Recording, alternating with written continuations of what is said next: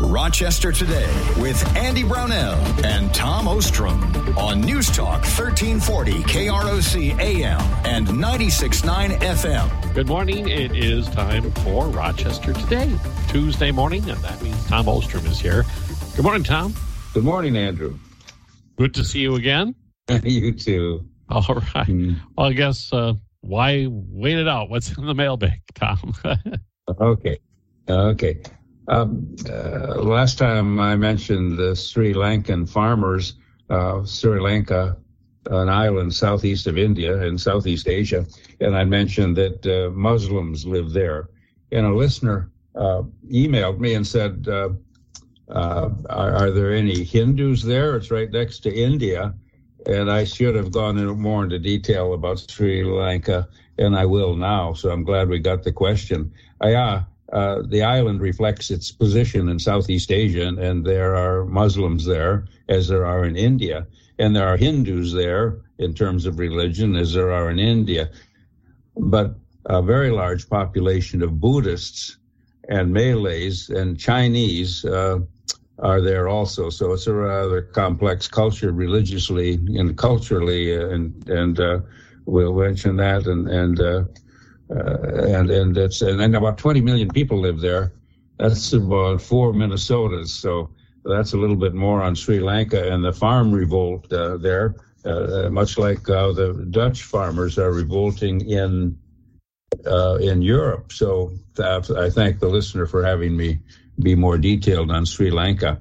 KLS and Rose had a little discussion about the police, and that Uvalde, Texas incident, the school shooting where police didn't respond effectively or immediately, and it appeared that many of the police were concerned with their own safety rather than their professional obligation, and they fled the corridor that led to the shooter, and so the city council's been meeting and people are outraged about that, and so KLS and Rose had kind of a little different viewpoint on that, and KLS said, yeah, I'm painting with a broad brush, but the Uvalde police have brought disgrace to police everywhere.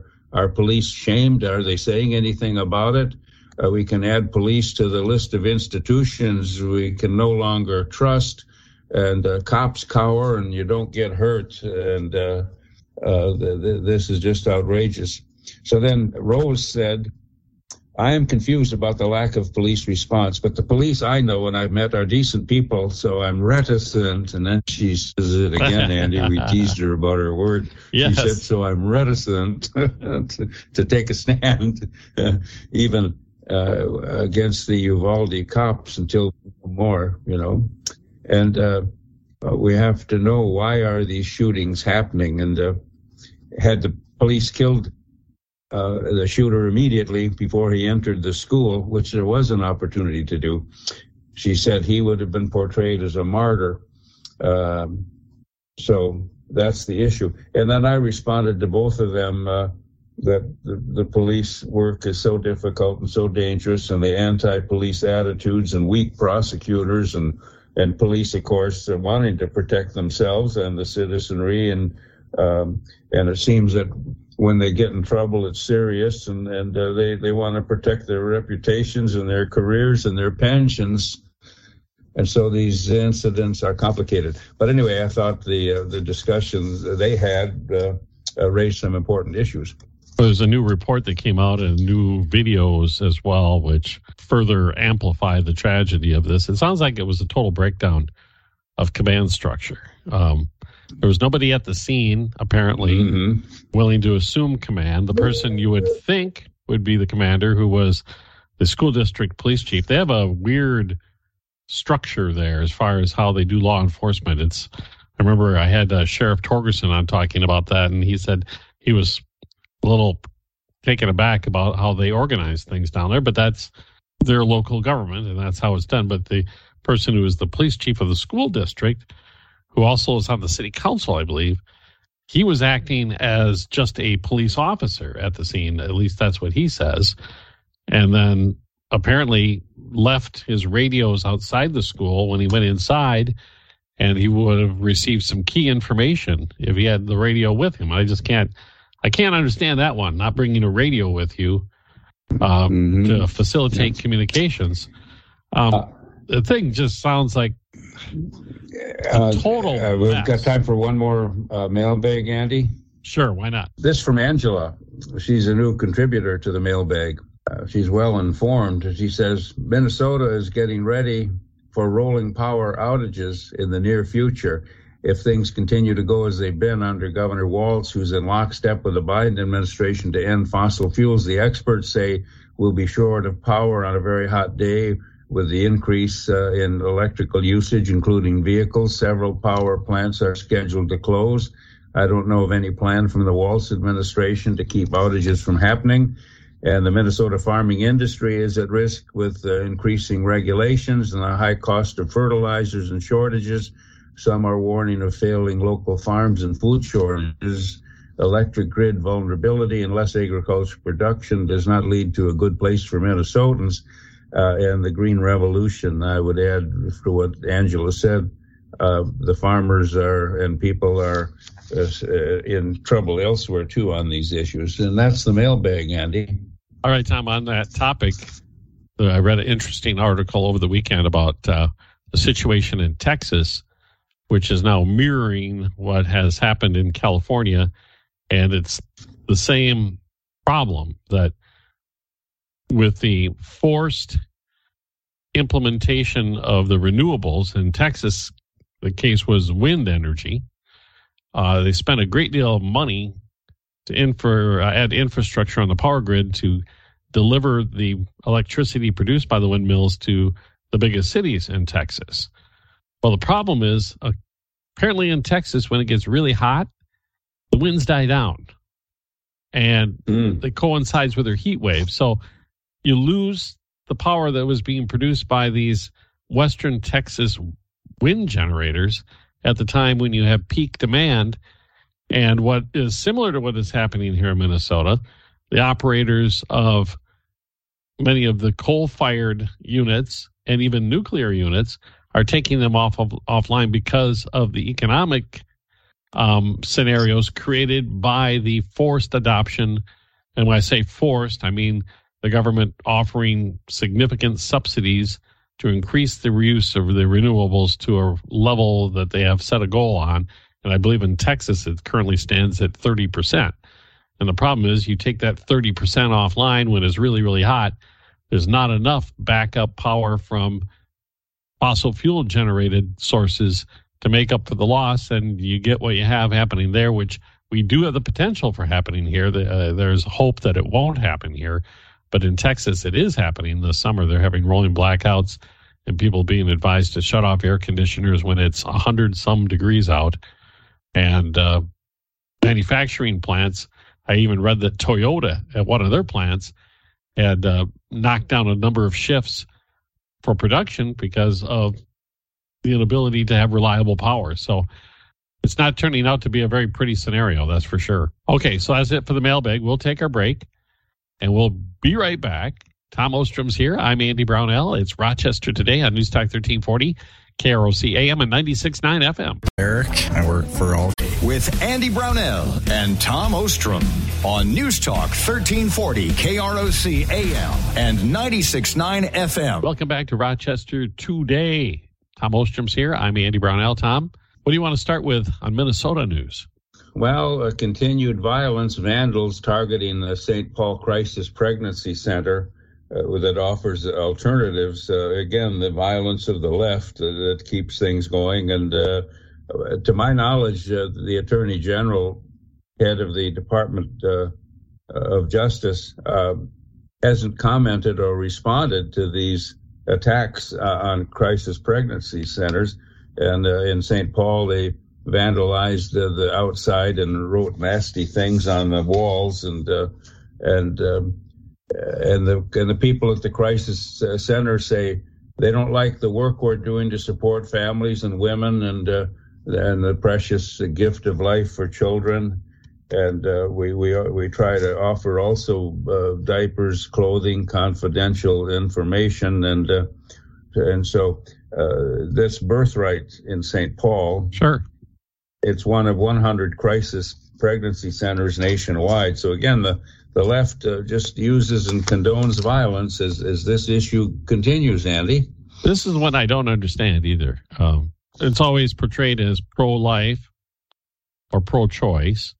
Pro-choice, or those who would be anti-abortion versus those who are pro-choice. And I'm saying choice specifically because these birthright centers offer a choice other than abortion. You think that would fall well within the parameters of the people in the pro-life movement, that the opportunity is there for a person to choose to carry the pregnancy through as well and offer a level of support for a person who may be struggling with that decision.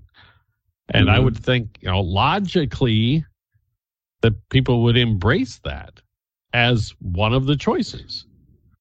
But apparently that's not the case.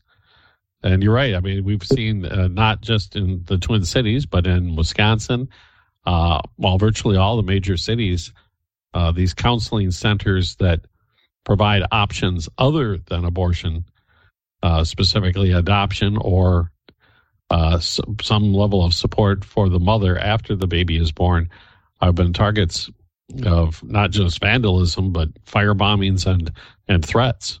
You're right. And like you say, the pro-abortion people like to use the word pro-choice, and they're not pro-choice. I've never heard any of them confronted by that hypocritical contradiction.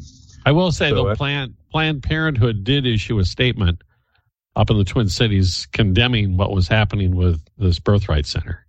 Okay. Well, that's good. Now, if the Attorney General would do something.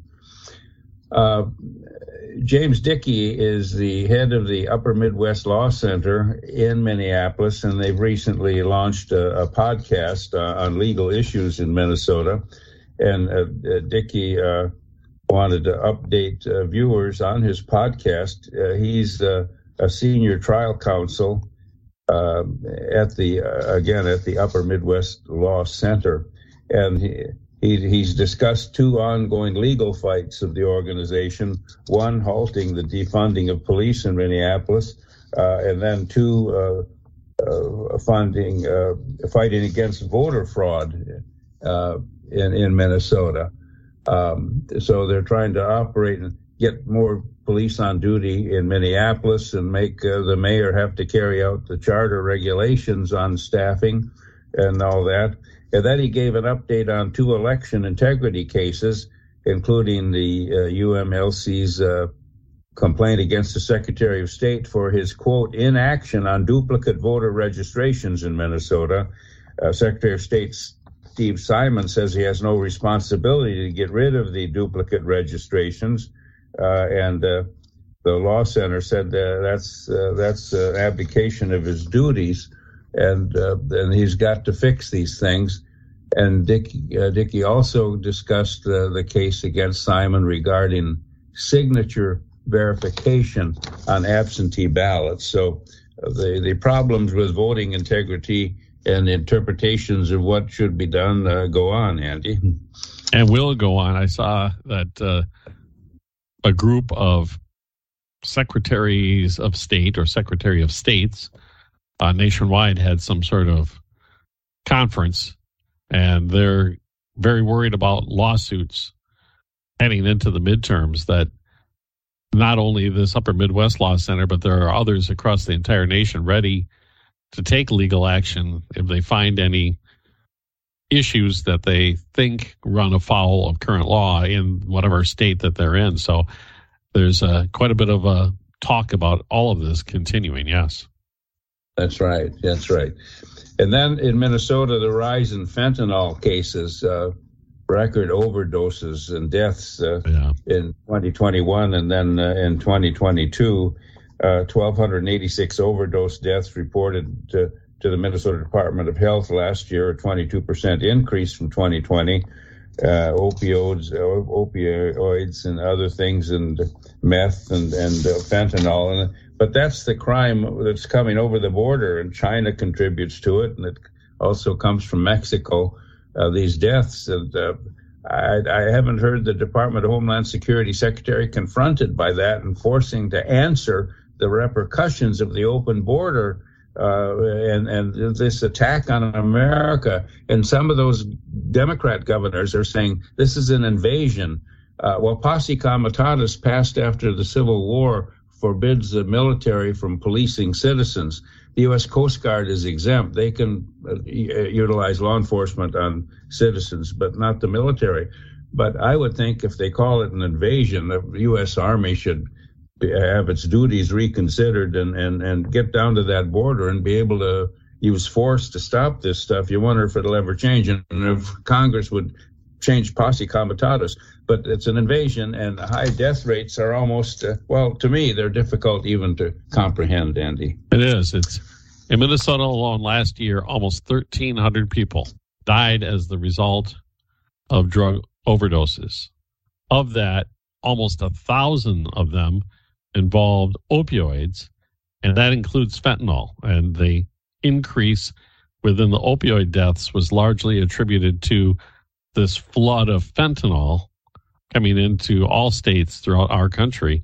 And the same exact thing is happening in virtually every state in this country, that people are obtaining pills that they think contain oxycodone or other substances when in fact they contain fentanyl, because you can apparently obtain it very, very cheaply because, as you pointed out, the factories in China,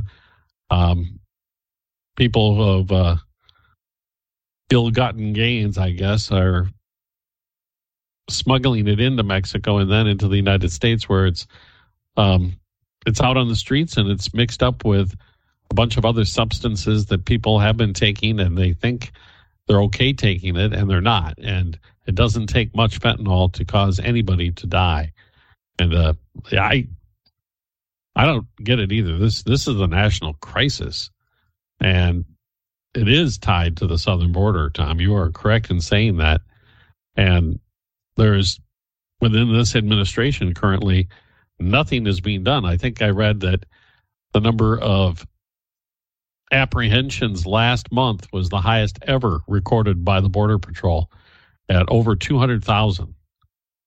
I can't remember the exact figure, but there's never been a month of June where they've had that many apprehensions along the border, and they'll tell you that those apprehensions only reflect a percentage of the actual number of people who are crossing the border. And I think the estimate was that 4 million undocumented or illegal immigrants had entered the country last year, based on somebody's analysis of those numbers. The Republicans are saying if they retake the House and the Senate and the White House, they're going to prosecute some officials, including the president and Attorney General Garland, for not enforcing the law, and the head of the DHS for not enforcing immigration law. And because they're not, they're violating their constitutional oath of office, just refusing to violate the law. And I don't know why they're not more concerned about this or what their agenda is. Not sure myself, Tom. Not sure myself. We've got about a minute before we have to take a break for news. Okay. Well, one more Minnesota item. The University of Minnesota president is Joan Gabel, and she reacted to the George Floyd incident by criticizing the campus police and Minneapolis police, and stepped down from cooperating with them, done joint patrols, Minneapolis police and the campus police in time of violence and necessity. Well, parents by the hundreds are just angry at the University of Minnesota crime situation. Students are being attacked and robbed and injured, and so are faculty, and hundreds of parents showed up at a conference, and the president spoke too of the necessity of having good police work now, and not this defunding and everything, because parents are concerned what's going on that campus, and some parents were very vocal about it, and the violence and how victims of assault, burglary, and robbery, destruction of property, motor vehicle theft. So that's very serious. And let's get police going, Minneapolis and campus police. Quit talking about defunding, quit stereotyping them. One parent said, "You're stereotyping the police." The liberal community says we don't want stereotypes of anybody, but we castigate an entire profession because of the problems of a few. And this has got to stop for the protection of the campus, its mission, and the people on campus. So quite a meeting. Yeah, I'll say, boy. But we do have to take that break for news, and we will return. Tom Ostrom and myself, Andy Brownell, after the news break on Rochester Today, News Talk 1340, KROC AM and 96.9 FM. One has been seriously injured. Today, Tuesday, Tom Ostrom is here. Andy Brownell as well. And Tom, what do you want to start with for this half hour? Miranda Devine is a columnist with the New York Post. And boy, is she a good research investigative reporter. She's on top of the Hunter Biden shenanigans. And now this column recently, no business experience at the White House. Biden's inexperienced lackeys know nothing about business or economics. They're unlikely to pull us out of the inflationary doom. Their policies will make it worse. We've got 9% inflation, and Biden must have deliberately appointed people who lack economic knowledge. They're academics, all of them, including the Secretary of the Treasury. They know nothing and have no business experience. They've all checked the right diversity boxes in terms of appearance and woke philosophy, but know nothing about the economics, and that includes the president himself. And they can't manage this crisis. And next week, I've got a topic of a former a Democrat Treasury official who worked for Obama saying the same things. But it's just the fiscal stimulus is what caused these problems, not Putin and not Republicans and everything else. And this won't be solved. Like, say, for example, Treasury Secretary Janet Yellen has zero business experience. Her life has been in academia and government. That's why she was in denial about inflation for so long, and so was the president. So until they get some people that know some economics, Devine says, we're in trouble. And real-world economics, the experience of having survived downturns in the economy and what it takes to bounce back from downturns in the economy. There was a Wall Street editorial along these same lines last week as well, questioning the real-world experience of the president's advisors. And this was from the editorial board at Wall Street Journal, not one of their columnists. And they would pretty roundly blasted the Biden administration's response to what's happened. And the messaging coming out of the Biden administration is so often tone deaf. The idea that you're going to blame the gas station operators for the price at the pump and accuse them of all sorts of evil deeds when they're small business people working on oftentimes very thin margins when it comes to the gasoline that they sell. And they're really making most of the money on the convenience store items that they're selling, the milk and the pop and the other items that people are going inside after they purchase their gasoline. Yeah. So that totally fell flat when he issued that criticism of this group of small business owners. It makes you wonder who he's getting his advice from. Well, I think it's the Obama contingent, the power behind the throne, and they were deficient also in these things. Well, they weren't as tone deaf, though. At least Obama, when he could get out there, he could deliver a message that actually that may have angered some, but it's not to the level of.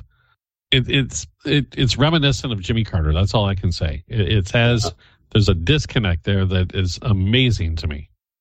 Yeah, right. Well, and it just gets back to what you and I have brought up before on this show, Andrew. Who are the experts? And are they experts? And even we found out reading this weekend, it's more complex than I have mastered yet, but Dr. Birx, who used to be with the Trump administration, going out to talk to the public with Dr. Fauci on everything. She's just written a book, and in it she admits that they didn't know what they were talking about, and they knew that some things they were saying about the public and about the virus and about what to do about it were untrue. They didn't believe it, but they felt they had to say it for public consumption and psychology. She admitted that in her gosh. Book. Yeah, so I haven't read more than that about it. And of course, she was critical of Trump, and she was critical of one doctor who criticized her at a meeting, and she screamed and yelled at him when he was right about things. I can't think of his name. A Muslim American who's running for office. Can't think of his name, but he was right about everything, and they just hollered him down and told him to be quiet. Doggone it! I wish I could think of his name. But she said some things. And, pardon? No, I was going to say that's the type of thing you remember at 3 o'clock in the morning. I think his last name starts with an A. But anyway, I have to read more about that. And then attorneys general from 19 states have filed a brief with the Supreme Court to stop the Department of Homeland Security immigration policy.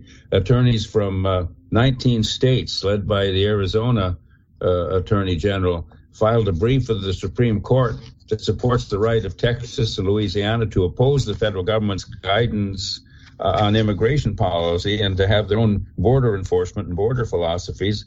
And so we'll see if the Supreme Court takes that. Well, they say that's a political issue, too, or that's, separation of powers.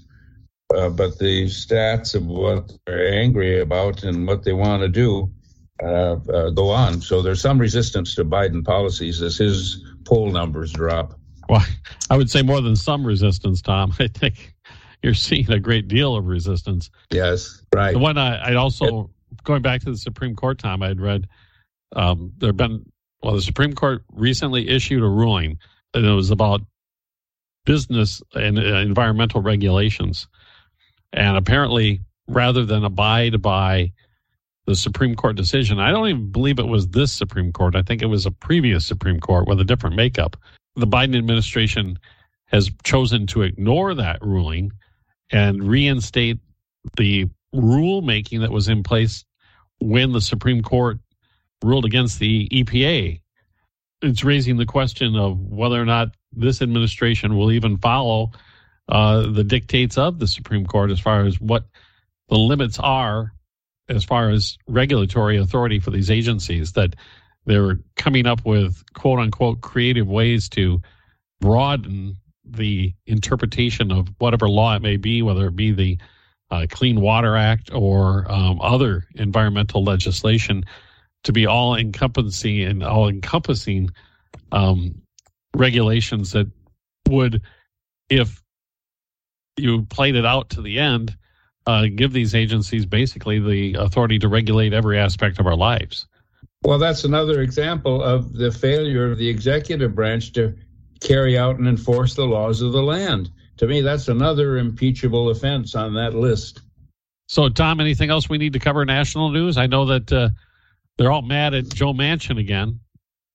Yes, Bernie Sanders, Senator Sanders, thinks that Bernie is deliberately trying to sabotage the Democrats in Congress and the president because he won't go along with Biden's and the Democrat climate measures and tax measures.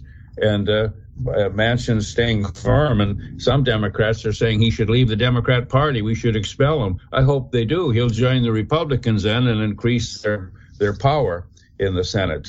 Well, I know on that, is it Build It Better, Build Back Better, or whatever the legislation was, the CBO, the actual supposedly nonpartisan Congressional Budget Office, played out what it would do as far as tax increases are concerned. And it directly, the CBO report shows it would run counter to Joe Biden's pledge that whatever tax increases he put in place would not affect anyone making less than $400,000 a year. The CBO said it would affect people all the way down well into the middle class tax brackets of, around $100,000 a year or even slightly above that would be seeing in some cases significant tax increases depending on their activities. And I think that's a large part of Manchin's decision not to back it. Yes. Well, he's a principled lawmaker, and he's carrying out the wishes and policies that his constituency favor. So he's a single block to the silliness in this administration. So he's pretty courageous. How much time we got for Minnesota or national? Well, we can do one more national news right now. Joe was not very successful in Saudi Arabia. He insulted Israel by taking the Israeli flag off the presidential limousine when he went through Arab locations. He got lost while leaving the stage again, and one Saudi official said, "We're not going to expand our production like he said. It's not that easy to do." And then he said, "This Biden is not the man that we dealt with years ago." So Biden wasn't that successful or impressive, evidently, when he went to Saudi Arabia. Yeah, my understanding was he got very vague promises of some sort of cooperation from the Saudis, but there's nothing concrete to it. But the Saudis are using this as a public relations victory for them by using it to show that they are no longer isolated from the United States and are back in the fold, as they say, with the famous fist bump gesture with the leader of Saudi Arabia. Oh, yeah, yeah. So yeah, wasn't that something? Yeah. And then finally, Senator Grassley and colleagues are going after General Milley again. They're looking into his actions of going around Trump and dealing with the Chinese, trying to say that he'll cooperate with the Chinese and they will block what Trump might do. And Grassley said, and a book was published which gave the details on all this, Woodward's book. And we can't get a straight answer out of General Milley. He keeps saying he didn't read the book, so he can't comment. And he said, it's been my experience that when officials are evasive, they are covering up and they are untruthful. And we're not going to stop with this. And there might even be treasonous actions or charges here if we get control again. So General Milley in trouble. He won't clarify what happened. And so they're trying to investigate it. That was the book Peril by Bob Woodward and Robert Costa that outlined what General Milley said to the Chinese behind Trump's back, and he didn't inform Trump about it. So, and then people are criticizing Milley too on a personal level, that the wokeness in the military is weakening our armed forces, and Milley himself is not physically fit like they insist the military personnel be. So he's got Milley has his opponents. I bet both internally within the Pentagon and outside of it as well. But it also begs the question, Tom, of if the Republicans gain control in the midterms of the Senate and the House, and then use that power to put the president and some of his advisors, I guess the term is on trial.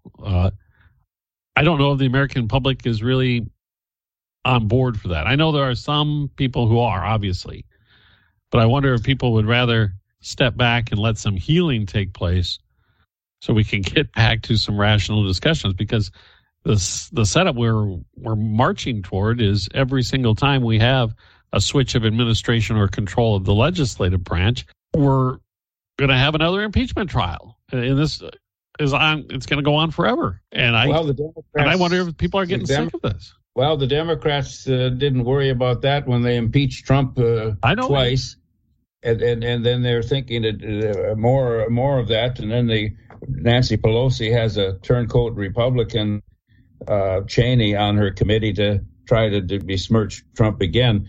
And I'm sure Democrats and the left-wing media will argue what you did. Let's be peaceful now, and let's be nice to each other, and let's compromise if they lose power. And I personally say no. Use the precedent and go after them, and teach these left-wing Democrats who like mobs and intimidation, get a lesson, Andrew. I'm not as ecumenical as you are.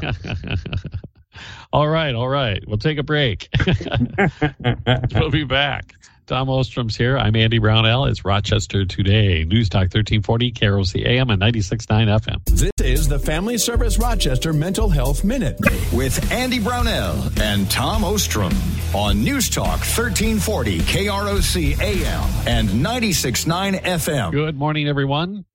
We've got a few more minutes in our Rochester Today program today. Tom, what do you want to cover now? Well, the Ukraine war is getting very contentious in its interpretations. The media doesn't seem to be covering it as much. The Russians seem to be holding their own and expanding with artillery barrages. And Zelensky himself is looking at some Ukrainian officials that evidently were cooperating with the Russians and are kind of selling out the war. And he's fired some security people. We'll see what happens there. But there's a Ukrainian-born House member in the Congress, and she's very bright. She's very interesting. Ukrainian-born Representative Victoria Spartz, and she's been a strong supporter of Ukraine during the conflict, but she's now questioning the cult and the corruption around Zelensky. And wants us to monitor our spending there and what is being done with those weapons and have some accountability. Well, she's being attacked by Republicans and Democrats now because they're not supposed to say that. This is a sacred cause. But I remember Trump got in trouble, too, trying to, in a phone call, inquire about the corruption in the Ukraine. And that was the reason for whistleblowers overhearing his conversation to Ukraine and wanting to impeach him for daring to question that. So there's some troubles in that war, and it's not going well for Ukraine. As brave as they are and as successful as they are, Russia's not stopping, and evidently there's some security issues within the Ukraine government of people tired of the war and maybe even being disloyal. But Victoria Spartz says we're sending them a lot. There's corruption there. We need to be accountable or hold them so. And she's getting really blasted by Democrats and Republicans. And I think the accountability part is key. I think when you're shipping that much capital and that much equipment, it's easy for things to be lost in the shuffle. We've seen this in other armed conflicts, and the idea that you couldn't question that is frightening. And I read another piece that was talking about, as we've now entered this quote-unquote stalemate phase of this war, there perhaps needs to be a discussion about the actual goals of the United States and the Ukrainians as far as this conflict goes, because right now it's completely open-ended. It seems as if it is, we're going to keep going until the Russians are defeated. Well, that would require some cooperation by the Russians, I think, at this point. And how much resources are you going to allocate to this fight? How many lives are an acceptable level of loss in this conflict? And what are achievable goals? Is it the goal to get back to the negotiating table to try to settle this, or is the goal to push the Russians completely out of Ukraine? And is that even a realistic goal? But there doesn't seem to be a lot of discussion about that right now, or I don't know if there ever has been. Right. And then you can see from the pictures of the war, the infrastructure of the Ukraine, and millions of people fleeing the Ukraine, going to parts of Europe and even the United States. How in the world is that ever going to be rebuilt? After World War II, the United States invested in Japan and German reconstruction. Well, the world's going to have to do that in Ukraine. And how much money will that cost? And where will be the repercussions there? And if there is corruption in the Ukraine, what happens to that money? So this isn't over yet. Oh, not by a long shot. Not by a long shot. Tom, we have to run. We are out of time, so we'll have to continue our discussions on Thursday. Thank you so much again, Tom. Oh, Andy, thank you. Been a pleasure. Okay. Tom Ostrom on Tuesday on Rochester Today. We'll be back Thursday with another program. on News Talk 1340, KROC AM and 96.9 FM. Dave Williams hesitated on getting the COVID-19 vaccine.